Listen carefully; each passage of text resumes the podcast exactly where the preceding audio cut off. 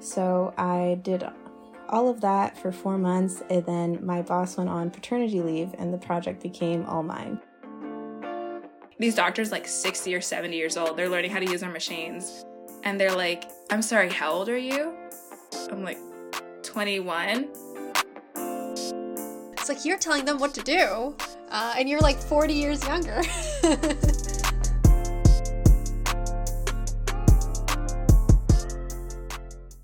Hey, this episode was brought to you by the iBiomed department of McMaster University. Follow Mac iBiomed or stick around for more info. Hello, everyone. Welcome back to Brainwaves Podcast, Episode 9, Part 1, the Co op Industry Series. My name is Yumna Irfan, and I'm in my fifth year of HESI iBiomed, and I'm going to be one of your co hosts today. And I'm your other co host, Sam Militia. I'm in my third year of mechatronics and iBiomed, and we have an exciting show planned for you today. We, uh, going off of the episode in September, Welcome Back to Mac, where I started to talk a little bit about my co op experience of the summer, we decided to bring you a buffet of different co op experiences. And because we wanted to add as much detail as we could, we've decided to break this into a multiple part episode. So, for this part of the episode, we're going to be listening in to students in the Chem Eng stream as well as the Engineering Physics stream. Let's see what they have to say. Today we have with us our first guest, Iman, and she is in Chem Eng in her fourth year. So, Iman, tell us a little bit about your co op. Hi, so my name is Iman, and I went on co op in between my third and fourth year of the iBiomed program. Uh, specifically, I'm in chemical engineering with iBiomed, and I did a 12 month co op September to September at Sanofi Pasteur Toronto which is a vaccine manufacturing company that focuses on diphtheria, tetanus, and pertussis vaccines. And in the new year, last year, 2021, they announced exciting news that they're also going to start flu manufacturing on site. It's a very cool historical site in Toronto, affiliated with the University of Toronto. Uh, they did like original historical vaccines where they used like blood from horses and stuff and they have like all the old stables and barns on site still which is pretty cool. And i learned a lot about the vaccine manufacturing process project engineering wastewater systems and how i can apply chemical engineering and biomedical engineering in a disciplinary field. So like when you're applying to this co-op how like obviously it's very complicated process and it's like something that not very many people have a lot of experience in making that kind of stuff. So like how did how did you prepare for an interview like that? I prepared for the interview by doing a lot of research on Sanofi on like Glassdoor and other uh, like Indeed websites like that and trying to figure out what they ask people. And when I finally got to the interview, it was more just like a conversation. So I think it really paid off to be really well prepared and look into every single possible question that they could ask you, and then just be really confident in your situational answers. So, in iBiomed, you have really great opportunities of working in interdisciplinary design projects, and I'm sure everyone can have good, bad, and ugly stories from design studio, just really like important life experiences that I found my interviewers actually really responded to. I got a lot of questions about iBiomed and how interdisciplinary work has really shaped and like fostered my interest for my future career. So I think researching all possible questions and really thinking about how you can uniquely answer those questions with your experience is a really good piece of advice that I used. And also, um, being yourself during the interview. I think another thing that my interviewers responded to were my extracurriculars to that, it spoke to them that I could be organized as well as work really hard in their department. And it's also just nice to have something to relate with people that you've never met before and are eventually going to be your coworkers that you spend every day with. So, for example, on Chem Eng Club, I used to be the sports rep, and we would organize uh, intramural volleyball teams. And I'm probably the least athletic person you'll ever meet, but I got my girlfriends and some guys and people in within Chem Eng and even other engineering streams to rally together and make a volleyball team. And it was just play fun but it was on my resume. And the interviewers uh, also really liked playing volleyball when they were in school. And so that was just something that could um, be an icebreaker have us relate something to talk about. And you know they want interesting people if you if you have something you can relate to even as yourself as interviewee it will just make you feel a lot more at ease and comfortable in sharing like all the amazing things you have to offer the company. So yeah, it's funny you mention the uh, late the the design studio bit because I think a lot of students who uh, did it online wouldn't get to experience what we did is like staying very late uh, everyone's working on the project and you can all see like everyone's super tired or everyone's like you know in, in, a, in, in a sort of a phase. And yeah it's just yeah i kind of missed that from uh, you know online school. Ordering um, pizza think... to ETB at like 8 o'clock. Exactly. It's like everyone's just like you know having dinner and and doing like nonstop work. So it's yeah it was it was really fun. I think that's some sort of like the experiences that you can talk about maybe a lot of times in industry you might have like deadlines and um, projects that you have to work on. You'd be like yeah we we sort of like all pulled all nighters and that was fine. Yeah so yeah. and i think um the interdisciplinary teams are also a very unique thing i think biomeds can bring to industry for example, I was put on a desk booking uh, project at Sanofi where we were implementing a new resource management system to deal with um, people coming back to site after COVID regulations. And so there was a really big strain for seating, and we needed to find places to put people. The chem-eng optimization problem right there. But uh, it wasn't just a chem-eng team. I had to work with procurement, supply chain, HR, the head of the site, what other departments like just like uh, shipping and delivery it so many teams i know nothing about or was never taught anything about but uh, learning about what they do and about what i do can help them. Uh, my ibiomed design projects like learning how like i can work with someone in a LecEng or HESI uh, translating that to interdisciplinary teams in the workplace i think is something iBiomeds who have learned online or in person can apply. Absolutely. Absolutely. So in uh, in our little pre-screening questionnaire we sent, you were talking about how you created a pitch for a project. Could you elaborate a bit more on that? Yeah. So um, Sanofi Pasteur Toronto is set up kind of like a university campus. So it's really big piece of land in North York, lots of buildings, and during my time there at the end of 2020, they actually demolished four buildings that were old to make space for the flu manufacturing facility that they announced at the beginning of 2021. So, with the loss of these four buildings, a lot of seating was lost. This initially didn't propose a problem because, due to COVID, I would say about 70% of employees could work from home or at least hybrid.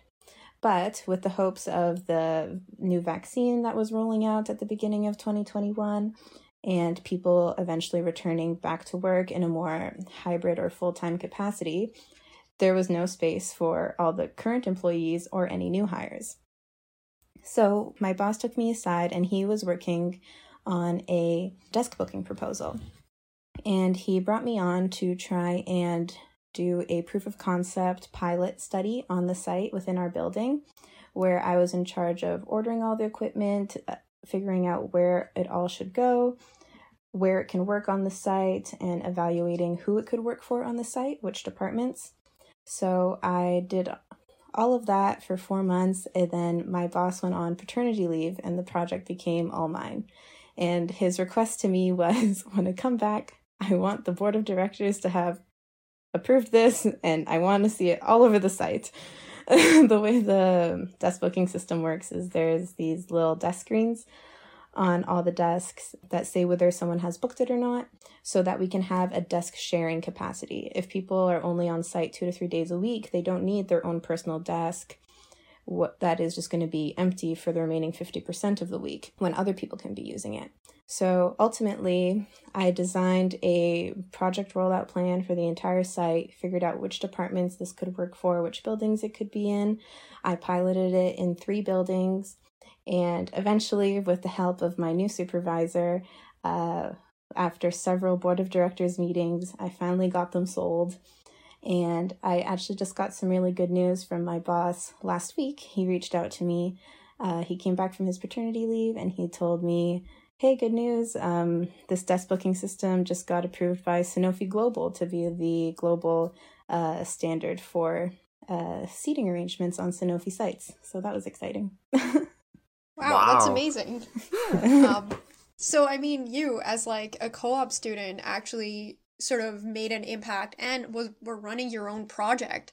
Um, like that's amazing. How did that feel? Like being in, put in that position where you're um, sort of new in the field and you're um, now asked to do this like really big task without um, like a supervisor, being your own supervisor, or having your own project.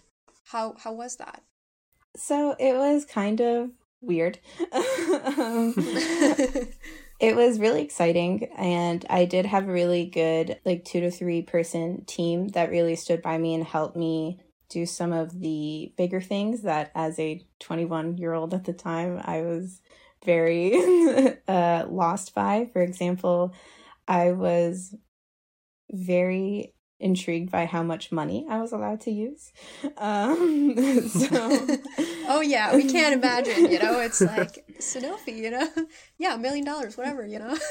yeah. So like between the vaccine projects or the wastewater projects and or the desk booking project, like the amount of money that can be given is like really just beyond the scope of whatever I thought before.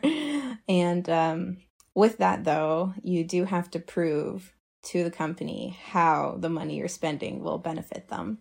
So, hence why I had to have so many meetings with the board of directors to really sell them that if you spend all this money, I promise you, people will fit on site. Uh, there was a lot of skeptics, and you can imagine that it's a very unpleasant proposal for some people. It's to some people, what they hear is, hey, I'm taking away your desk and you can't have photos of your children on here anymore, and you have to book where you're going to sit every day. where, so listening to personal uh, conflicts like that, I was able to, with my supervisor, help design different desk systems where some people who were on site a lot of the time could have more propriety over their space. And then on the days that they weren't there, they could let it up for people who needed to be on site and needed a space. So working with people's demands was definitely another big uh, obstacle that I learned by having kind of my own project with a lot of people's input. Um, but yeah, it was exciting and challenging due to money constraints or just uh, learning how to deal with that much money, learning with uh, personal constraints, people's personal demands, and um, fitting uh, project timelines.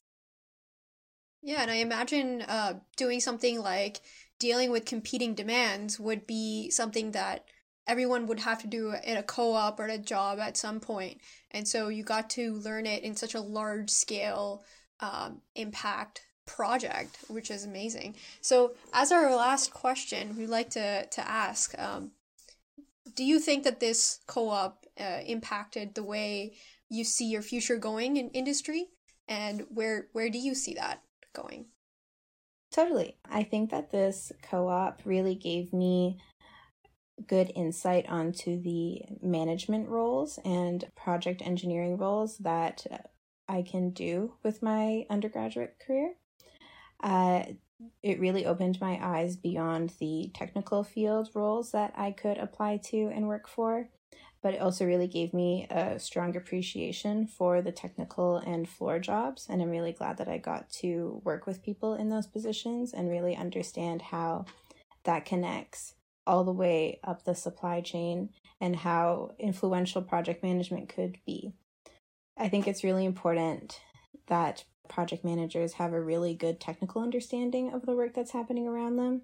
So I can't just be good at communicating with people and organization and time management, I have to have a really good sound understanding of the manufacturing process, the mass transfer that happens, the the thermodynamics and fluid mechanics of the like vaccine systems. All my chem eng knowledge, while doesn't feel directly applied in the position, is really foundational to how well you can do a project engineering or project management position, and has really opened my eyes to the different fields that I can pursue. Um, however, I do think I really want to explore uh, more technical roles before settling into a more management role. Awesome. Well, thanks for your time and your story. I'm sure a lot of people are going to get a lot out of it. It's definitely new, new to me. I wasn't really sure what kind of co-ops were available in ChemEng, but now I definitely know a lot more, and it's a great experience you got to have. Thanks for coming on the podcast. Thank you so much for having me. All right, so our next guest we have today is Fadia Cruz, who's a level four EngPhys student who worked at Exact Imaging last for the last twelve months. Could you tell us a little bit about yourself? Yeah, so I guess I'm in fifth year, technically fourth year. I don't know how it really works. It's confusing. Um, but I'm part of the inaugural class. So I'm entering my fourth academic year, but fifth year of engineering, physics, and biomedical engineering um, at Mac, obviously, because there's no other place that does it. um, I, beforehand, I've been gearing, so like exact imaging was a medical imaging thing, and I've always had a passion for like going into the medical imaging fields. But more recently, after taking like a course and stuff, I've been gearing a lot of my per like a lot of my courses towards nanotech. Um, and working and looking at the combination of those two because there's a nice overlap between combining those two industries, um, which is really nice. And then in terms of myself, um, I don't really know what to say. um, I was born in Peru. Like, I'm not sure what kind of things to say for that, you know? Yeah, I mean, Uh, just you can tell us a little bit about your hobbies or something that oh, you my like to do. hobbies? Okay, because I actually decided to have hobbies when I was in co-op. Because like when you're in school, there's like no time for anything. It's just school. Like it's there's nothing outside of that. I mean, I've recently picked up ice skating, so I guess we'll see how that goes. Ask me a year from now, see how it's going. Um, but like during the summer, I was going like every weekend to like a beach in Fort Erie, which was beautiful, and I picked up paddleboarding. Ooh. Um, so yeah, I was like, and I learned so much. Like, apparently, you can spend days on a paddleboard, and I was like, Jeez. How is that even possible? It's like a surfboard. How do you fit everything on it? So I have that surf. I have a paddleboard. He's twelve feet tall. He's great. No, that's that sounds like an amazing experience and picking up a new hobby. Like that's pretty cool. I'm glad Yeah. that, you know, like not being in school kind of gave you a chance to try some different things out. Um, Yeah. I'm sure we can all agree that school doesn't really, you know, allow for that many hobbies or for us to like go paddleboarding every day, but It's definitely the hustle culture of school that I'm like. I'm so yeah. glad I'm away from it. You know. and now you're back in it. So, all right, for sure. Okay, tell us a little bit about your position, what you did, um, and all that good stuff. Yeah, so um Exact Imaging is like a very small company, so like they just have really like the the heads and then they have like other companies that they use to outsource and create their products and everything. Um so I was working at their headquarters and I was working directly under the VP of Engineering and Clinical Studies. Um, so it gave me the opportunity to work on a bunch of different things. So in terms of the engineering aspect, I got to work on the software side of things in terms of like testing and um, creating new um, functions, I guess you could say, for the machine itself. So a lot of the software, they were releasing a new software update that I was able to like go in, use the machine, use a bunch of phantoms and everything, which was really nice to get to do that. Cause like, you know, it's like, oh, um, just no one gets to tell you what it looks like. You don't really understand. And then I actually have to learn what an ultrasound looks like because that's how the testing worked. So I got to work with machines and play with them. Got to image myself, which was kind of cool. Oh, Um, cool. Was then- it a CT scan or an MR- MRI image or? So my company worked with micro ultrasound imaging. It's like an ultrasound machine, but it uses a much higher frequency to have a lot more details. Oh, Mm. cool. So yeah, ours was specifically used and geared towards um, diagnosing prostate cancer because prostate cancer is one of those really tricky ones that is hard to identify. And ultrasounds today are like super basic. I like to say, not that I mean to like bash them in any way. They're still great for Mhm. certain things, but you really need to check like certain um, pore sizes and like certain vasculature of the tissue, which you can't see in ultrasound. And so this allows us instead of like kind of bypassing and like using something equivalent to an MRI machine to create this machine and then um, image a prostate, essentially. Um, because as you know, like MRIs are great, but they're very bulky. They take a lot of time. It's like you have to go through all these steps to actually know what the image is even saying, go through a bunch of people, and it can really delay the diagnosis process. So yeah, that was more of the engineering aspects that I got to do. And then I was creating a function that would like essentially create a 3D image model of a prostate that the like a clinician could look at so they could go through different slices through like the transverse because they already had it like longitudinally. Mm-hmm. Um, so you mentioned uh, nanotechnology and imaging, and how does that sort of come in together? Um, and did that relate from your co-op? Um, so nanotechnology is really a very brand new field that people are looking into, and a lot of it's into drug delivery and using it as therapeutics. So um, when you're actually once you've diagnosed the cancer, in order to treat it, sometimes you'll use nanoparticles to deliver drug like deliver drug to a specific location without actually distributing it throughout the entire body. Because like if you're doing like radioactive species, that are specifically targeted towards a certain area. You don't want that going through the entire body. Oh, and therapeutics, this can be like if you're using imaging, you can use nanoparticles to like specifically target a certain area and be like, oh, this is what I'm actually looking for. Because sometimes in imaging, you can like with all the things that are going on, you can get a little lost as to what's happening because sometimes structures just look similar and sometimes we just don't know what certain structures are supposed to look like because these things are like the high def, like the high definition of these images is just it's new territory that we're still exploring. Um, and so the nice thing about um, nanotechnology is that we can use that to pinpoint certain areas and then correlate that with our imaging. And so one of the cool things was like nanobubbles, which are like essentially actually bubbles that they create out of like gas. Um, and they can it, they can cultivate cells or um, cultivate drugs in there, and then they can distribute that into that certain area. And using real time imaging, you can see, oh, this is where this is being placed and I know this is the area that I want it to be in. Hmm. Well, that, that's a really interesting like type of co-op, and it's like very unique that you got to do all those like cutting edge and be involved in a startup, which I think is a, something a lot of iBiomed's are really interested in doing. So, like, how did you kind of find this opportunity? Was it on like Oscar Plus or? Yeah, it actually was. I was like, I so the like my co-op, I was like giving up hope. I have to say, like, I had applied to like because this was I started in September 2020, and I was okay. like planning on doing it. Like I wasn't sure what was going on because of the pandemic. I was like, I don't really want to do online school. I want to do. I guess I'll do my co-op because my co-op was always something I was like iffy about. I was like, I don't know if I want to take another year from a five year program to do it. Um, because it's a lot, like six years, you're like, okay, well, I wasn't expecting this. I wasn't even expecting five. um, and I was like, okay, well, I guess I'll do it. I don't want to do online school. I don't feel like I like especially with the way the pandemic like ended that third year, I was like, no, I'm not doing this. The entire summer I sent out like 30 applications or something like that. And then like starting for September I sent out like 20 more. Wow. Oscar Plus, that was like at the last minute the application was due. I was like, you know what? I'm just going to do it. This is the last one I'm sending out.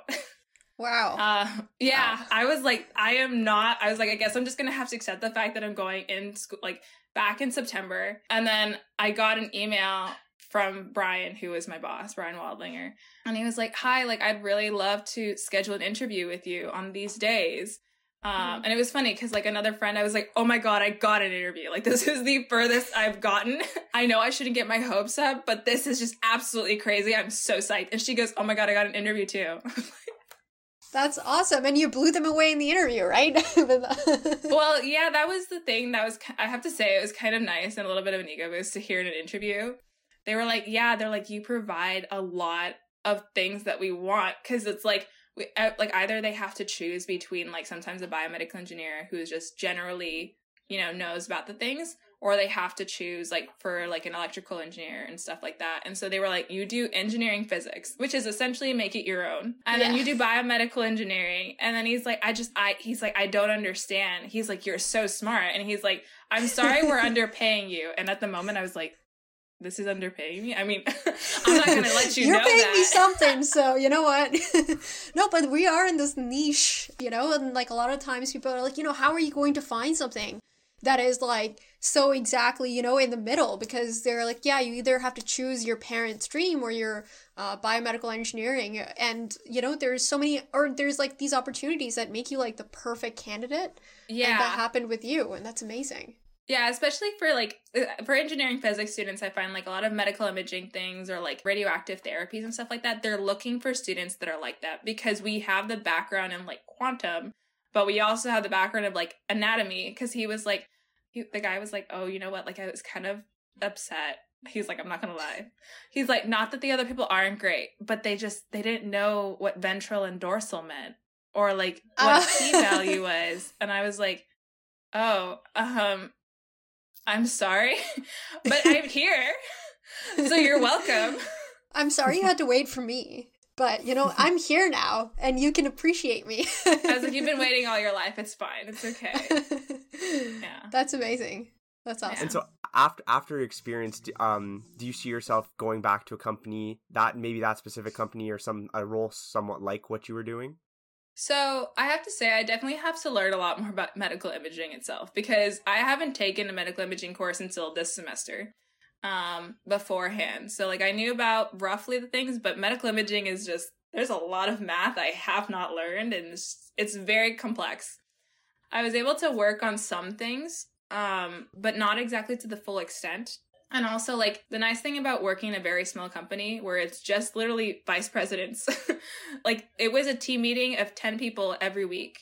That was the whole company. And each of them were like VP of like quality assurance, VP of engineering, and all that other like VP of finance. That was all. And then there, you see me over here. I'm like, hi, I'm the intern. um, I'm not exactly experienced, um, nor am I really that old. I'm like 20, 20. I was 20 entering that job. The next closest in age to me was 40. So No way. Wow. Yeah. Um, they must have wa- thought you were a child. You're like, wow, and you know, and they were impressed too. So they were like, Yeah, I have to say it was nice because like, the great thing about my boss is like whenever I didn't understand something, and I'm always like a person that I'm so bad for asking questions. I've gotten better, but I'm just terrible because I don't want to be like I don't want to seem stupid, which is not that like asking questions makes you seem it, but like you know how sometimes you feel that way. yeah, absolutely. Everyone, everyone does. Yeah, so like my job definitely was like my boss is like, Fadia, do you know what this is? I was like, No, I'm sorry. um, But I'm willing explain- to learn. yeah, I know. I was like, I am so willing to just just feed me everything, mold me into whatever you want. Um, essentially. And that's what they want too, though. They want someone who's just willing to learn, and um, and I know you've been in group projects with you. You're you're willing to go above and beyond. So Yeah, they were uh, definitely lucky to have you for sure. But yeah, but my job, the nice thing about my job was that they offered me, they were like, yeah, whenever you finish, they're like, we'd love to have you back. Um, Full time. Yeah, like they were, because like they offered to like to sign an agreement or whatever that they would like that I would be there post grad, and I was like, I was like, not that I don't love like love working with you all, and honestly, like it was it was like a little family. What it like what that com- like what the company was, they were great people. Yeah. Um, but I was just like, I'm not sure if I want to work too much in it because it was a mixture of engineering and clinical aspects. It's like the clinical Mhm. part was I was essentially like grading doctors on how well they were using our machines. Interesting. yeah, it was really strange because sometimes I'd be corresponding with these doctors and they're like, these doctors like 60 or 70 years old. They're learning how to use our machines. And they're like, I'm sorry, how old are you? I'm like, 21. it's like you're telling them what to do, uh, and you're like 40 years younger. I know. I'm like, I'm 21. They're like, have you ever been to medical school? I'm like, no, sir. And they're like, okay, so then why are you telling me that I'm wrong? I was like, because I can clearly tell you that this patient has cancer. oh my gosh. Um, and they were, I was like, and you didn't biopsy the right things. That they took another patient the next week to get the, or like a few weeks later to get another biopsy because he, like the the set of biopsies that came, it wasn't right. And I was like, well, because you weren't biopsying the right part. Uh, the next time that they went biopsy the part that I was telling them to, and it came back that they had like grade three or four cancer. oh my gosh. I was like, what did I tell you? wow. I mean, that's that sounds like a pretty cool experience. I mean, there is like this dynamic of like power, right? And and being so young. Uh, but I mean, you knew more about the technology, and they know more about the medicine, but I guess we have to work together Yeah. um, to kind of advance the diagnostic uh, realm that that we are working with. You know, Mhm. um, absolutely. Yeah. So um, it was really that cool. sounds like a pretty cool experience. Yeah, and and especially like doing a full time job. I mean, um, you're still pretty young, right? So you can try out new different things, and then if you want to go back to uh, that company, I'm sure you know you can go back as well with some of your other experiences, just so you know what you want to do in the future by trying out different things. yeah. That's um, yeah. So uh, for the last question, uh, what is the most important thing that you took from this experience? Oh, that's a heavy question. There's a lot. So it's mixed in with a lot of things because I learned a lot of things about myself during the pandemic. and honestly, not being in hustle culture because, like, sometimes you don't realize how much you don't take care of yourself sometimes and just take a moment to just relax or, like, sit down and just, like, stare at the ceiling with your own thoughts. Like, it's really taught me that, like, taking time for yourself is just healthy. Like, it's not like sitting down is not like it's bad or anything. And I used to be very much like I have to be constantly doing something. Like if not, I'm not doing enough or whatever. So I definitely learned to just be more open about like just accepting things and just like not just relaxing and being calm. Um also just like asking more questions, like not being afraid to be like cuz like you're when you're in upper years too, I find that you're more used to like you know a lot more stuff and everything. But then when you go back into like the job industry, um, and you're like like juniors or whatever, you're like, okay, well, I feel like I know nothing. And then you're like, okay, well, I can't ask questions. So like definitely learn to ask questions and just be more open to a bunch of different ideas. And honestly, like not taking criticism too much to heart. Like you're gonna mess up sometimes and that's completely natural. Just don't be too hard on yourself and then just move on with that. Awesome. Well, thanks for coming on the podcast. I really enjoyed your story. And um yeah, thank you. Thanks for having me. This is great. Thank you for tuning in today to listen in to our industry co op series of the iBiomed Brainwaves podcast, episode 9, part 1. Today we heard from guests in chemical engineering and engineering physics talking about the amazing challenges and opportunities that they got from iBiomed. If you are curious to hear more, please join in for part 2 of the episode where we talk to guests in electrical and software. See you then. But wait, the episode's not over. Let's see what we've got in store for our quick bits. Welcome back to another session of iBioBits. I'm Sarah. I'm Sarah. And I'm Manveer. Are you feeling inspired from all of those fantastic co-op insights? Because we sure are. And we're here to help you ace your interview so you can get that awesome experience as showcased in this most recent episode. We'll be kind of doing a little interview here. Y'all ready? Let's get into it. Ahem, ahem, ahem. Welcome to today's interview. First question. Tell me about a time you failed. How did you respond? Well, that's easy. I've never failed. Stop right there. Saying you've never failed implies that you're incapable of thinking critically about your past mistakes, and that means that you're unable to actually learn and improve for the future. It's really important that you accept each of your failures, whether in a project, applying for scholarships, or in any extracurricular activities, and you need to reflect back on those activities and take it as a learning experience. Let's try that again now, shall we? Last year, I was working on a project in one of my courses. I put hours and hours into our final product, and we were really proud with the result. However, the professor felt that it didn't meet the criteria, and we didn't receive the mark that we felt we deserved. This was a big blow to me, and it really felt like a failure, considering how much time and effort I had put into it. However, it's a great reminder that grades don't define who I am, and what's most important is all the skills I learned working on the project, such as time management, team collaboration, and problem solving. So, while I didn't perform well grade wise, I'm able to learn from my mistakes, take the criticism that was given, and ensure that I apply the skills that I acquired to future projects. Sarah, I must say that was the most wonderfulest of all answers. But the interview is not done. The next question is What can you do for us that someone else can't? Um, I'm pretty good at school stuff. Um, I think the job will be good on my resume and I'll try really hard. Okay, hold on. Let's let's look at that a bit more. So, you should be emphasizing your own skills that makes you uniquely situated for the position. So what sets you above from everyone else? This is a great opportunity to restate your dedication for the job and any specific experiences that have well prepared you for this position. You should make sure to identify your relevant skills while avoiding criticizing anyone else or saying that they're worse than you. Simply talk about how you might stand out from them. And also make sure that you don't ramble on too much, so try and keep it short and sweet. Let's go. I'm a well rounded individual with strong communication skills and technical abilities. My previous experiences collaborating in groups on projects and in my past internship and volunteer experiences have allowed me to understand the process of completing projects in high stress environments.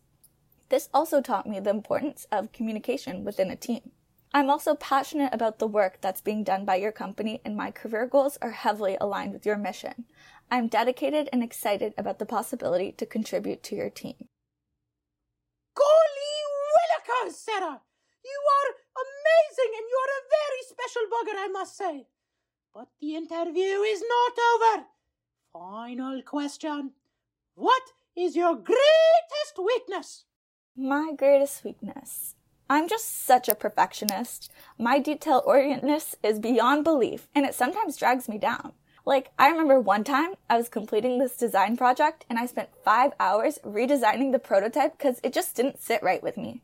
My mental health was so bad, but I still got an A plus, so I guess it worked. Okay, last little bit of advice for now. So, it is important, like, some people may suggest to turn your weaknesses into strengths, but you should kind of do it a little more subtly, so kind of low key. What's most important here is conveying the fact that you're genuine and honest about your failures and your downfalls. So if you can open up and be vulnerable with the interviewer, you have the opportunity to tell a moving story while also sharing what you've learned. Finally, try to incorporate how you aim to like kind of fix this weakness and move forwards. My greatest weakness is that I'm too oriented on perfection. Sometimes I get caught up trying to alter tiny details rather than looking at the problem macroscopically. I remember one time for a design project, I ended up spending most of my group's time altering the clip to our attachment, but I completely forgot to align my design with the patient's needs. To remedy this, I've been actively telling myself when I go down that rabbit hole that I need to focus on the big picture. Thank you, Sarah, for a most wonderful interview. I must say that you have been accepted on the spot to work at our fine institution of McDonald's Incorporation. You will be learning to flip burgers back and get paid $14 an hour. Thank you, Sarah. That's all for this session. Hopefully, those tips help set you up for success in the future. Thank you for listening, and make sure to tune in next month for another segment of iBioBits. Hey, you've reached the end of this episode. Uh, well, there's actually a bit more. Thanks for donating your brainwaves to us for this short amount of time. To keep up with what's on our minds, make sure to like and follow the podcast. We'll be releasing new episodes on the first Thursday of each month with a different set of hosts. Got a question, comment, or suggestion on your minds? You can send a voice message at anchor.fm slash McMasterIBiomed or fill out our online form at bit.ly slash brainwaves questions. Want to keep up with all things iBiomed? Follow our Facebook, Instagram, and YouTube channels at Mac iBiomed. And thanks to Lope Music Production for our background music. Until next time.